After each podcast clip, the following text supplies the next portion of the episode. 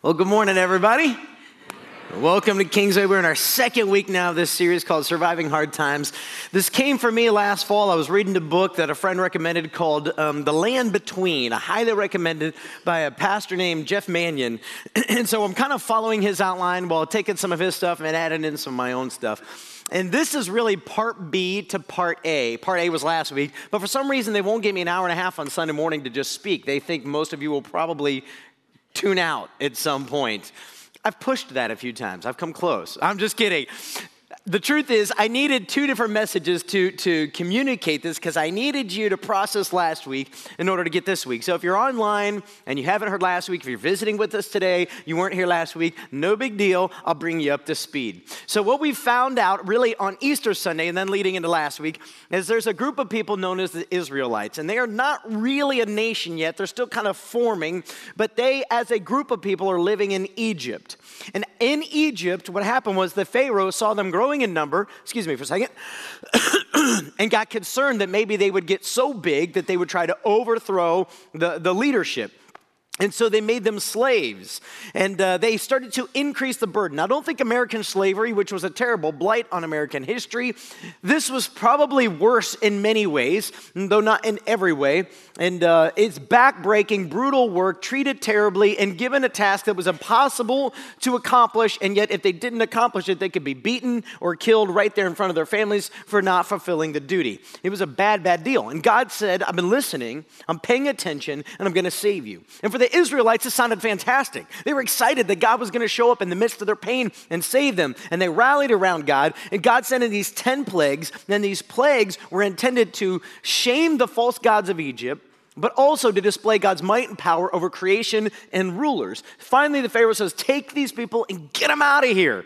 And so the Israelites start to go. But what we learned last week is they weren't not, they weren't not. I think that means they were. I think I said that wrong. Double negative. They weren't not, not ready. I'm joking, sorry. They were not ready for battle. And so God clearly says, I can't lead them really up along the Mediterranean to the promised land, which would have been the highway one version to where God's leading them.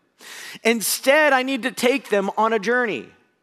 And this journey led them eventually through the Sinai Peninsula. I showed you pictures of that last week. And then into the Paran or Paran desert. Now, the Sinai Peninsula is, is rocky, rugged terrain. The desert, as you can imagine, it's like any desert, it, like, like what you saw in the pictures there. Here is what one doctor, Dr. Claude Mari, Mariottini, I think is how you say his name, I'm not sure. Here's what he had to say about their journey. After the Israelites left Egypt to cross the Red Sea, they traveled through a huge and frightening wilderness. In the Sinai Peninsula, most of the land is devoid of water and vegetation, except in oases and wadis, dry riverbeds that may be filled with water during the winter flood. The wilderness was a harsh and inhospitable area. The wilderness through which Israel traveled on their way to the promised land was a hard place. To many of those Israelites who came out of Egypt, the promise of deliverance had proven false. Instead of a land flowing with milk and honey, they got a desert that was ready to devour them. The people believed that they had escaped death in Egypt only to be delivered to death in the wilderness. The faith of the people had eroded with the cruel reality of life in the desert. My kind of thesis for this series is that whether you're in an Egypt or on your way to a promised land, living in the land between, life is full of highs and lows. And whether you're currently at a high or currently at a low, the reality is there are lessons to be learned and lessons to be remembered. When you're on the high and you're kind of looking out, it feels like, man, life is great, nothing's going wrong. Some of you who've lived a little bit longer than others, you can remember back go, whoo, I remember that season six months ago, a year ago, two years ago, five years ago. I sure hope that never happens again. But you know, each peak is going to be followed by a what? A valley. And so it's important when God leads us through a valley, when life even takes us through a valley, that we learn the lesson of the valley so when we're at the mountaintop, we don't forget. And we see this throughout the story of Exodus and Numbers. So, as God led them out, they get out into the desert, and it only took, we looked at last week, uh, three days, and they were thirsty. You can imagine. So, they cried out, We need water, and God miraculously provided water. Then in the next chapter, they were hungry. It's been a while. We're hungry. And so God miraculously provided quail and manna. And in the next chapter, He provided water miraculously again. Now, what we begin to see in this story is that even though they're in a hard place, God is there and He's going to meet all of their needs. Focus on needs here. Because what we learn in that chapter about the, the quail, in Exodus chapter 16, by the way, quail, or not quail, manna literally means, what is it? We have different texts that describe manna. Manna, it says, is like a, it's like a flaky bread substance that tastes like honey. But we have other texts that describe it as something like a coriander seed. What we know is this it probably was a seed that gathered along the ground and uh, they would go out in the morning and gather enough for the day and they would take it and they would either grind it up and make and like and make a mush out of it uh, my best like what i have in my mind is the best i can put together is like grits or they would take it mush it up and bake it as a bread now, here's the thing to know about this. As God is meeting their needs, He's caring for them, He's providing for them, just like He does for you and He does for me. Notice this in Exodus chapter 16, verse 35. So the Israelites ate manna for 40 years until they came to a land that was settled. They ate manna until they reached the border of Canaan. That's the promised land, Canaan. Okay, did you catch that? Imagine breakfast, lunch, and dinner every day of the week for 40 years eating the same meal. I told you last week about how I failed at this. I had this grandiose idea because the guy who wrote that book, he, he ended up taking like a toffee nut protein bar or something, and, and he ate, was to eat it every meal for like three days or four days just to kind of get a feel for what Israel went through after three or four days and how hard it was. And last week I told you that I decided to do this till my wife made spaghetti and I failed. Well, after convicting myself in my sermon, I decided I'm to do this. And my one exception was to be that my wife's birthday was on Tuesday, and I would take off dinner in order to celebrate with her, and then I would go right back to it. And I did fantastic. And it was unbelievably difficult. I woke up Monday morning. I had a meeting Monday morning, and we went over to Billy's house, our new executive director. And Billy loves to eat and he loves to cook. And Billy made uh, French toast with fresh fruit and whipped cream. He made fresh quiche. There were snacks and drinks galore, and I took with me my measly little breakfast. And I sat around the table with my friends while they, literally, my friend Ben Bullard, who I think is in this room right now, he literally said, This is the best thing I've ever eaten.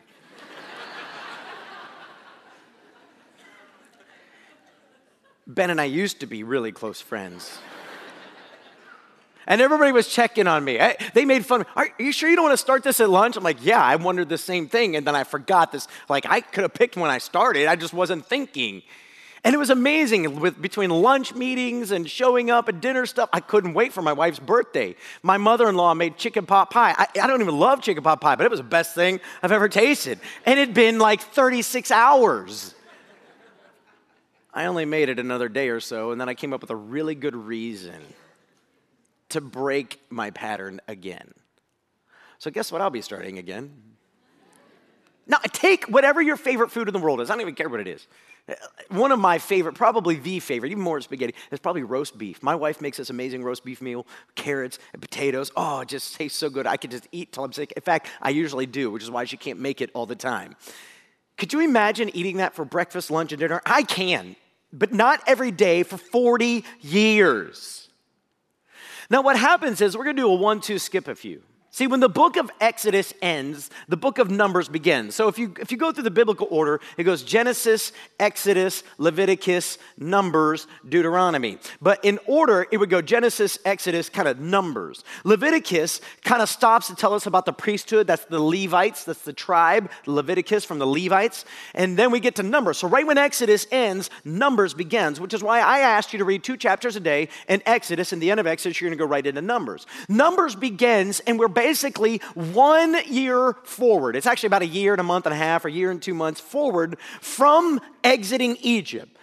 what we find is, excuse me, they're basically at the Sinai Peninsula, down to the south part, if you look at a map, of the Sinai region. And now God has told them, all right, you're going to leave the mountain. That's where God gave Moses the law, and he met with Moses up on the mountain. You're now going to go and you're going to march right into the promised land. It's been a year. You guys are ready. No, wait a minute. Didn't we just read in Exodus 16 that they ate manna every day for 40 years? Well, yeah. But they weren't supposed to eat manna every day, every meal for 40 years. the reason the Israelites ended up eating manna every day, every meal for 40 years is because they didn't learn the lesson of the desert. How do I know?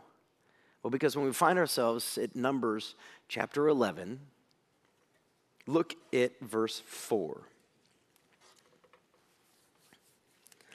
Then the foreign rabble, I love that, who were traveling with the Israelites began to crave the good things of Egypt. And the people of Israel also began to complain. Oh, for some meat, they exclaimed. We remember the fish we used to eat for free in Egypt. We had all the cucumbers, melons, leeks, onions, garlic, and quiche we wanted. But now our appetites are gone, and all we ever see is this what is it? Is how the Hebrew reads. Now, I wanted to notice a few things. I just want you to notice something. I, what's going on in the very first part about the foreign rabblers? I love that phrase. What's going on is as God put his might on display in Egypt, many of the Egyptians are watching God put to shame the false gods, and they begin to say, okay, apparently our gods really aren't that tough. And when God calls the Israelites to leave, many of the Israelites have become friends with Egyptians. And they start to say, Can we go with you? And they literally follow along.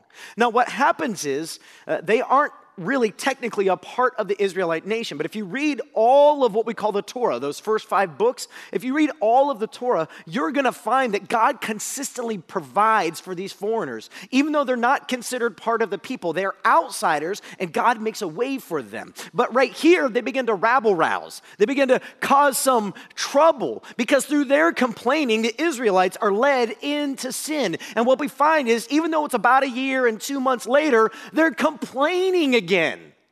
It's only been a year and two months of the same meal every day. You can understand. I mean, how many different ways can you make grits and bread? Because that's about what we're looking at. In a desert, with no other herbs or spices or meat or anything else to throw in there. But there's something in their story. They're not just whining Anybody have kids? They are whining in a way that is directly attacking the Lord, questioning his provision, questioning his care, questioning his love, and to the point where they are literally now aiming that attack at Moses. And what I want you to see today is we looked at the Israelites complaining last week, but what I want you to see is something dramatically different. Something about the way that Moses is about to complain is different than the way the Israelites complain. Take a look with me. Numbers chapter 11, verse 10. Moses heard all the family standing in the doorways of their tents whining, and the Lord became extremely angry. Moses was also very aggravated. And Moses said to the Lord, Why are you treating me, your servant, so harshly? Have mercy on me. What did I do to deserve the burden of all these people? Did I give birth to them? Did I bring them into the world? Why did you tell me to carry them in my arms like a mother carries a nursing baby? How can I carry them to the land you swore to give their ancestors? Where am I supposed to get meat for all these people? They keep whining to me, saying, Give us meat to eat. I can't carry all these people by myself. The load is far too heavy. If this is how you intend to treat me, just go ahead and kill me. Do me a favor and spare me this misery. You know, the Israelites, one of their major attacks and accusations against God is they go to God and they say, Did you intend to bring us out to this desert to kill us? Is that your plan? This is your plan for us. Moses kind of sounds a lot like the Israelites, doesn't he? Well, if you were to back up a little, if you were to go to the chapter before this and then run right into this passage, you would find, as I told you already, that the Israelites have left the Sinai Peninsula. They are marching to the promised land. They are now in the desert of Paran or Paran. They are on their way there. All they need to do is arrive and take what the Lord is giving them. If you don't know the story of Joshua, a phenomenal book when you're done with Numbers, just jump right on into. The very first battle they run into is the Battle of Jericho. They don't even pick up a sword, they don't even have to do anything. They literally just follow God's instructions and He hands the city over to them. But that came 40 years later. Because apparently, 14 months in the desert hasn't taught them what they need to know. Apparently, they aren't learning the lesson. When they do finally arrive at the promised land, they send in some spies. And the majority of the spies come back and say, Man, we can't beat these guys. They're too big, they're too strong, they have fortified cities and walls. We're gonna lose. But there's two spies are going, No, no, no. God's got this. God's got this. But the people believed the other spies. And so God said, No, no, you can't go into the promised land then. We're going to wait 40 years. You're just going to keep circling around in this desert. I'm going to let one generation die off. I'm going to let the younger generation raise up, and they are going to trust me, and they're going to go into the promised land. It was a discipline, but also this group wasn't ready and apparently wasn't going to get ready. See, it's important that we learn these lessons. So, what's the lesson for us to learn? The major difference between Moses and the Israelites is the way that they are venting. See, the Israelites are doing a lot of crying and whining. Moses is not. Moses is not just crying or whining, Moses is actually crying. And there is a world of a difference. Every parent understands. When a child lays on the floor and throws a fit because you won't give them what they want and kicks their legs and screams, nobody else's kids do this, right? I want it, why can't you? Can I play the Xbox? No, you can't play the Xbox. You've already played, you know, a week ago. You're good. No, I want to play, why do you want that? Stop. Versus a child who comes to you, has hurt themselves, say on the playground, or has a legitimate want or need and says, I'm hungry. Can you feed me? I'm thirsty. Can you get me a drink? And they look at you with those big eyes and say, Oh, Father. see, Moses is having that kind of conversation, but I want you to see this in his conversation. Moses is being unbelievably vulnerable with God. And that right there is terrifying. Because in order, in order to be vulnerable with God, you have to acknowledge that you need someone other than yourself to fix the problem. Jeff Manion, in his book, I like the way he says it. He says this When traveling through the land between, we can feel that we are carrying unbelievable weight or being ripped apart by forces beyond our control. In our disorientation, it is possible to overlook a basic healing exercise. That exercise is acquainting God with our deep need. Somehow, we don't respond to his invitation to come and cry out. But here's the thing most of you in this room are going to naturally struggle with this. Because when life gets hard, we tend to, and again, I'm painting with big broad strokes, so tons of grace, tons of mercy, send your email to someone else. We tend to, we tend to take on controlling behaviors. Here's what I mean by that. So, for some of you, when life gets hard and you get anxious and you get afraid, you tend to slip into, maybe some of you go into withdrawal. I'm going to pull away from my family, my friends, and those I love while I figure things out on my own.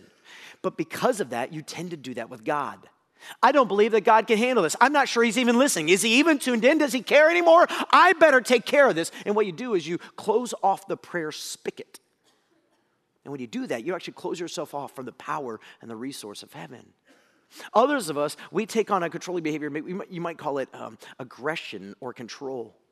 I'm not just going to pull away from everybody. No, no, no. I'm going to step in and I'm going to take charge because I'm the man of this house and they're going to do what I told them to do.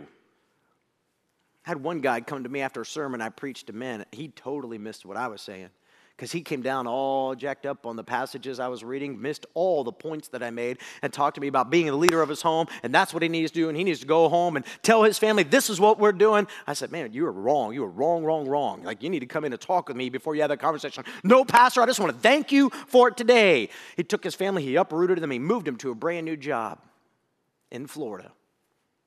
And roughly 18 months later, he came back and his family had fallen apart. Kids were on medication for depression. He was about to lose his wife. And I said, I wish you would have listened to me. He was just going to take control. Things were falling apart. I'm not going to trust God to work this out. No, no, no. I'm going to fix this. Some of us go into perfection mode. I know what I'll do. I, everything, everything is so chaotic and crazy. I know what I'll do. I'll just keep everything looking perfect on the outside. I'll dress nice. I'll look good, I'll work out, I'll eat right. I'll make everybody else think I got it together when inside I am wasting away. I'm not going to stop and cry out to God. No, no, no, no. I'll just handle it, or at least make it look like I'm handling it. Others of us sometimes resort to attention seeking. This is where we do a lot of whining and crying like the Israelites, but we never actually stop for a moment and go into the presence of God like Moses is doing and start to lay out our concerns, our fears, our anxieties, our heart's needs in an open and honest way that says, God, I'm here, help. Here's what's going on, and I don't know what to do about it. And I'm feeling abandoned. I'm feeling afraid. I kind of want to quit, but I'm here. I believe that women tend to do this better than men, tend to. Again, broad strokes, give me grace. I think most men are so afraid to be vulnerable, especially with your wives and your children. And look, there's some wisdom in that. Your wives and your children take lead from you, men. They're going to follow your lead. If you're okay, they're okay. The problem is when you're not really okay and you don't really let anybody know, especially God, you're missing out on a phenomenal blessing. So let me just give you a quick view, real quick, of Scripture. There are these heroes of Scripture, and I'm, ladies, I apologize. They're all men. There are some amazing women of Scripture, too. But there are these men in Scripture who find themselves at the brink of a difficult and complex, painful situation. And what they do consequently is cry out. A prophet named Elijah just got done bringing a beat down on the prophets of Baal, these false prophets. And if you read this in, I believe it's 2 Kings chapter, around chapter 16, 18, somewhere in that range, when he goes to battle with these prophets, literally God sends fire from heaven, consumes his uh, sacrifice, but leaves theirs alone in order to say, Elijah is my real prophet. He ends up destroying them, but the queen at the time, whose name is Jezebel, please don't name your daughters Jezebel. He, the queen Jezebel makes a threat against Elijah, says, For what you've done, I'm to kill you. He just went to battle with 450 false prophets. One kicked their hiney, and now we find him running for his life. God comes and he meets Elijah in that place, just like Moses. And instead of rebuking Elijah, you fool, get back in the game, come on. You know what God does for Elijah? It's one of the best stories in all the Bible. God bakes him bread. He has a raven bring some food. He literally makes a drink. Elijah takes a nap. It's like God is saying, You're pretty worn out, Elijah. I could see that. Let me care for you. When Elijah finally does this a couple times, when Elijah finally wakes up, God takes him up to a cleft of a rock, and God puts on his power and display in a huge storm, basically, multiple times, maybe even a tornado of some sort. We don't know for sure. But finally, at the end of it all, God just whispers to Elijah and we learn that it's the still small voice of God. In the moment of our deep need, God shows up and says, I'm here and I care. Jeremiah, maybe you don't know Jeremiah. You've just seen his words all over your Facebook page. For I know the plans I have for you plans to prosper you and not to harm you. You know that passage? The one that you all go around claim for you, did you know it really wasn't for you? Not that it doesn't apply for you, but it wasn't for you. See, God called Jeremiah and he said, Jeremiah, you're going to go be a prophet to my people. They are hard hearted and they won't repent like the people of Israel. You're going to go to their leadership and you're going to tell them to repent and turn to me. They're not going to do it, but you're going to keep telling them anyway. And what's going to eventually happen, Jeremiah, is it's going to go bad for you. And there's one story, I love this story in the Bible, where uh, these, these kings have gathered together their false prophets and they're, they're about to go to battle. And all the false prophets are yes men. Leadership 101 never surround yourself with just yes men. And they have only yes men. The one king looks at the other king and he's like, Is there anybody else in the land who might disagree with this? Like, is there anybody else that has a contrarian thought we might should listen to? And the one king goes, Ugh, there's Jeremiah. But he always says bad stuff about me. We shouldn't talk to him. And the other king goes, Let's just hear what he has to say. So they bring in Jeremiah, and Jeremiah love it because he's all sarcastic. It means the biblical sarcasm. Okay. So Jeremiah looks at him, he's like, Oh, yeah, go to war. You're going to win. It's going to go great. And the king says, No, no, no, seriously. It's going to go bad for you. Really bad for you. Because the Lord is not with you. You've hardened your heart. You won't repent. They eventually beat up Jeremiah and throw him in a cistern. Oh, thanks, God. What I get for doing your will and what you ask me to do is bad things happen? Yeah. Yeah, Jeremiah, that's how it goes sometimes. Jeremiah writes a book called Lamentations. You ever read it? Probably not. Most of us skip it. We can't figure out why the Bible is so obsessed with lambs. Like, what is going on here? Lamentations actually stands for the lament. It's Jeremiah now looking out over a destroyed Jerusalem because the people wouldn't listen to him, and he is crying, weeping. They call him the weeping prophet. Some actually, I remember my Old Testament professor in college calling him the cursing prophet. Because in Hebrew, Jeremiah gets right up to the brink of cursing God, but he does not cross that line. What do we learn in that? Jeremiah is being extremely vulnerable with God. I'm angry, I'm hurt, I'm scared, I don't get it. What are you doing? Why won't they listen? Help! Jeremiah 29, for I know the plans I have for you, is God's answer of help and hope. It's God saying to Jeremiah, I know the plans I have for you. So when you're going through the hard place, I'm not done with you. But more importantly, it's God's promise for Israel Israel, you won't repent. You will not make me number one. So I'm going to send you through a hard season. And in that hard season, do not forget me because there is a better day coming. I know the plans I have for you. Do you know Jeremiah is actually writing to a future generation who would actually be experiencing the pain of the discipline for their parents? And Jeremiah is writing to them and saying, Don't quit because it's not the end. There's a promised land that's coming. How about the great King David? You ever read the Psalms? Man, you ever read the Psalms? You're like, this guy needs a Xanax. Like, what is the deal? Oh, I'm surrounded all around. My enemies are coming to kill me. Everybody hates me. Oh, Lord, why do you turn your face from me? What's going on? But you ever watch? Hebrew poetry often is in chiastic form. And so what happens is the bottom ends mirror each other and they keep mirroring each other until they get to the middle. And so what happens in often in Hebrew chiasm is as David or whoever's writing is expressing their pain I, my enemies are chasing me. I'm afraid for my life. I don't know what's going to happen. They surround me all around. Then it gets to this point in the middle because that's the, the climactic point where it says, But I trust in my God. And then it builds out from there. So therefore, my enemies will not win. They will not take me. I will see the goodness of the Lord in the land of the living. And what happens throughout the Psalms is there's this honest cry for help. I don't know what's going on. I don't know where to turn, but I trust you. I don't know how you're going to do it, but you're going to lead me forward. So, God, I come to you, and here's what I need. And then we find ourselves at Jesus. If you don't know this, if you're visiting today, but just before Jesus dies on the cross, he goes into a garden to pray.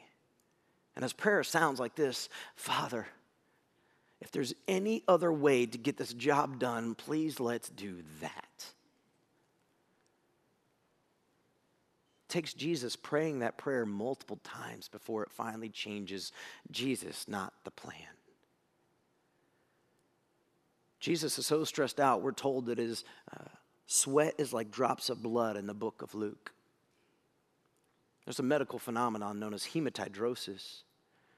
That's where the capillaries in your forehead can actually burst, mixing blood and sweat together. And it is extremely rare and extremely painful. But Jesus is so stressed out about the physical and spiritual pain that's coming.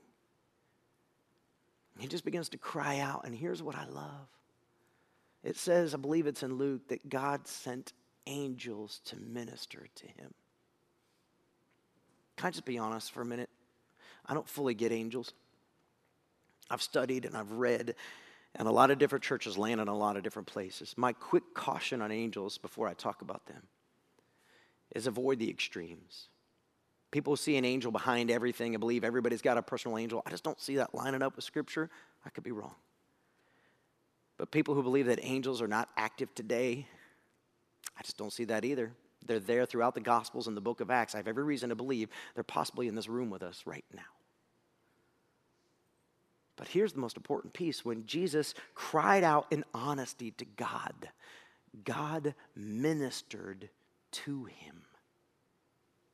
I don't even know what that means. But it means, in the very least, that he cares, that he's listening, and that he wants to do something about it. If we'll only cry out and not just complain. Maybe you're struggling to believe that God actually cares because of what's been going on in your story. Take a look at some of these passages. Psalm 34 15 says this The eyes of the Lord watch over those who do right, his ears are open to their cries for. God is listening right now. 1 Peter 5 6 and 7. So humble yourselves under the mighty power of God, and at the right time, He will lift you up in honor. Give all your worries and cares to God, for He cares about you. James 4 2 and 3. You want what you don't have, so you scheme and you kill to get it. You're jealous of what others have, but you can't get it, so you fight and you wage war to take it away from them. You don't have what you want because you don't ask God for it. And even when you ask, you don't get it because your motives are all wrong. You only want what will give you pleasure. Remember Jesus in the garden? One of those lessons you need to learn in the land between. Jesus in the garden doesn't just pray, God, I've decided I'm going to call down the legions of angels and just go ahead and take out the enemy. By the way, do you know Jesus said he could do that? Jesus literally said, I can call down all of heaven's armies right now. I can stop this. It's, I have the power to do this, but I'm not going to do what I want. I'm going to do what the Father wants. One of the lessons to learn in the land between is the sooner you get to the place of trusting God and following whatever He wants, the better it's going to go for you. See, as believers, and I realize some of you watching online, listening online, or in here today, you aren't yet there. That's okay. Just keep asking questions and keep showing up. But as believers, did you know that Paul tells us God works all things together for the good of those who love him and are called according to his purposes? That means God's never going to waste any moment of your life. He's going to seize everything that's ever happened to you your good choices, your bad choices, other people's good choices, their bad choices, accidents that happen, things that go wrong, medical diagnoses. He's got it all in the palm of his hands, and he will not waste it. So, whether it's good or whether it's hard, he's going to use it for his glory to shape you and shift you and carve you into the beautiful thing that he's making.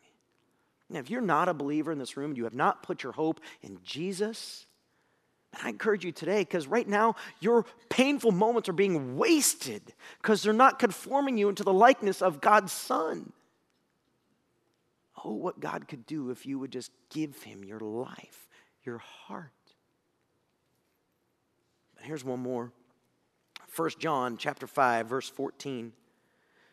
And we are confident that He, God, hears us whenever we ask for anything that pleases Him. And since we know that He hears us when we make our requests, we also know that He will give us what we ask for. We're so afraid of that verse, aren't we, believers? But what if I ask and he doesn't give it? Or what if I ask and he doesn't give it the way I'm asking, which is almost worse? Man, I don't know how many times I've asked God for something that was real and he answered the prayer, but he answered it in the land between kind of way. He had to take me on a long and painful journey to get me there, but he got the prayer answered. And I think, well, if you'd just done it my way, God. To which he would say, Yeah, but you weren't ready to enter the promised land. And if I'd have answered your prayer the way you were asking, the way you were asking, you'd have never got where you wanted to go. You'd have never got where I wanted you to go. So Moses approaches God, and what's amazing to me is that God says, Okay, Moses, I'm going to answer this prayer. We're in the desert, we're way away from the water, but tomorrow I'm going to bring quail like you've never seen, Moses. I'm going to bring enough quail for these people to eat quail for a month. In fact, it says, you can read it later, it's another conversation for another day. They're going to eat so much quail, they're going to be sick of it. It's going to be coming out their ears. They're going to be so tired of quail when I'm done with you. And Moses' response is this Numbers chapter 11, verse 21. But Moses responded to the Lord, there are 600,000 foot soldiers here with me. In other words, when you count their wives, their children, their parents, their aunts and uncles, cousins, we're well over 1.6 million at this point. There are 600,000 foot soldiers, and yet you say, I will give them meat for a whole month? I mean, even if we butchered all of our flocks and herds, would that satisfy them? I mean, even if we caught all the fish in the sea, would that be enough? What Moses is saying is really honest with God. Okay, God, you say you're going to take care of this. You say you're going to answer it. How are you going to do that?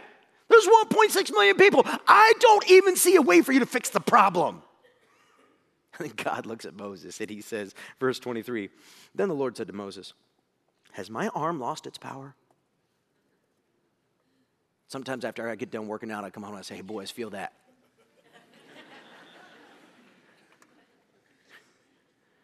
In the Hebrew, if I'm not mistaken, it's been a long time since I looked this up, but it just kind of came to me. The actual Hebrew rendering of this verse is Is my arm too short? Which is kind of a weird thing. It means what we translate it here in English, like that's the connotation, but what it really means is Moses saying, These people are huge, they're massive, and God's going, I'm sorry, do I have little Tyrannosaurus Rex arms, Moses? Do, do you not envision the arms that literally hold the universe like it's a tiny drop in my hand? Do you really think I'm that small?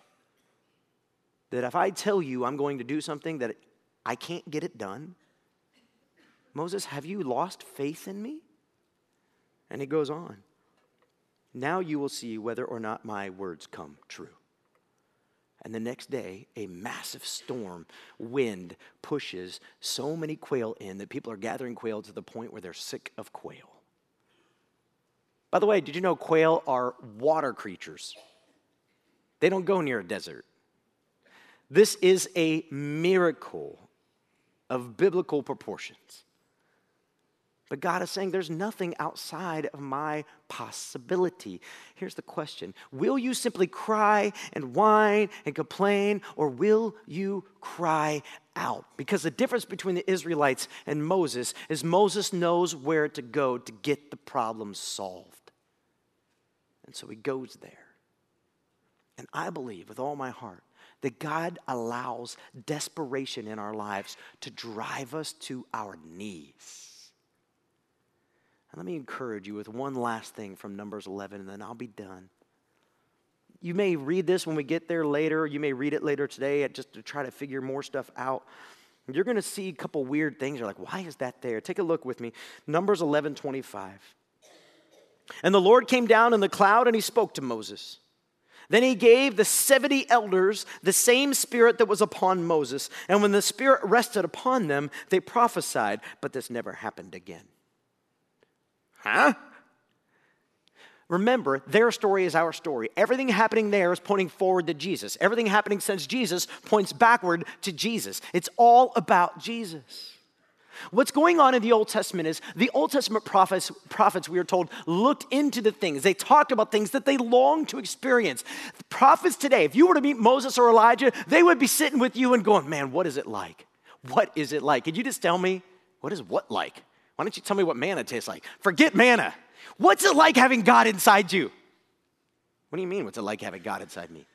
Moses said, You don't understand. I didn't have the Holy Spirit living inside me. I had God with me, and I was one man leading an entire nation of people. For a brief moment in time, God took the Spirit that He'd given to Moses and He multiplied it to 70 people. And then He said, Okay, this never happened again.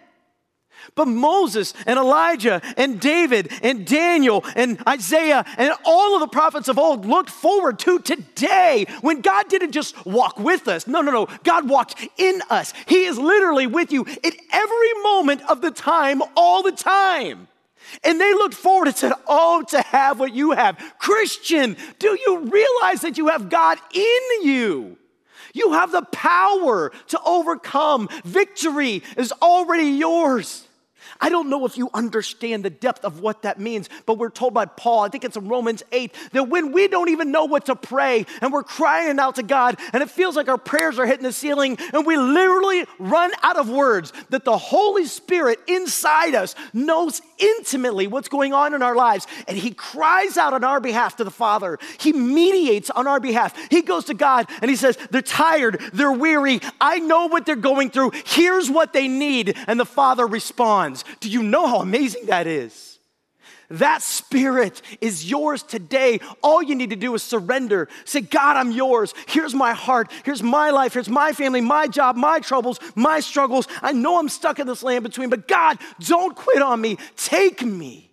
I'm yours. And today, you can make that same plea. Some of you in this room, you've never taken that step of faith. You've never stepped forward. You've never done what that little boy did earlier in our worship service and went into the waters of baptism. You've never become one with Christ.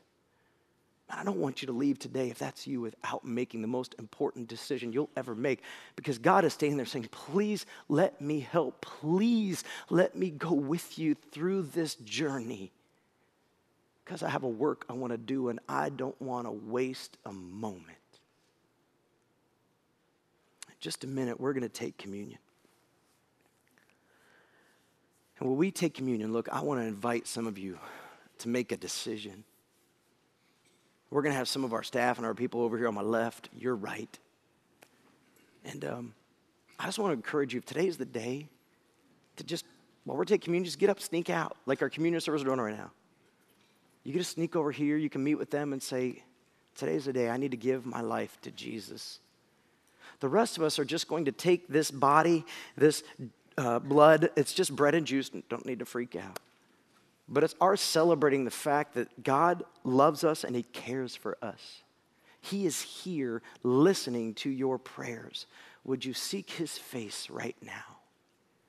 Let me pray for you, and then I'll hand it off to you. Father God in heaven, thank you for being a God who sees and who knows.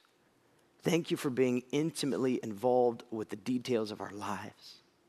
Thank you, God, for knowing whether we're in a valley or we're one day going to be in a valley. God, if you know we're going to be in one, you know exactly what's going to cause it. You know exactly how we got here, and you know exactly how to lead us through. Father, we put again our trust in you. And we thank you for being so good and faithful in Jesus' name.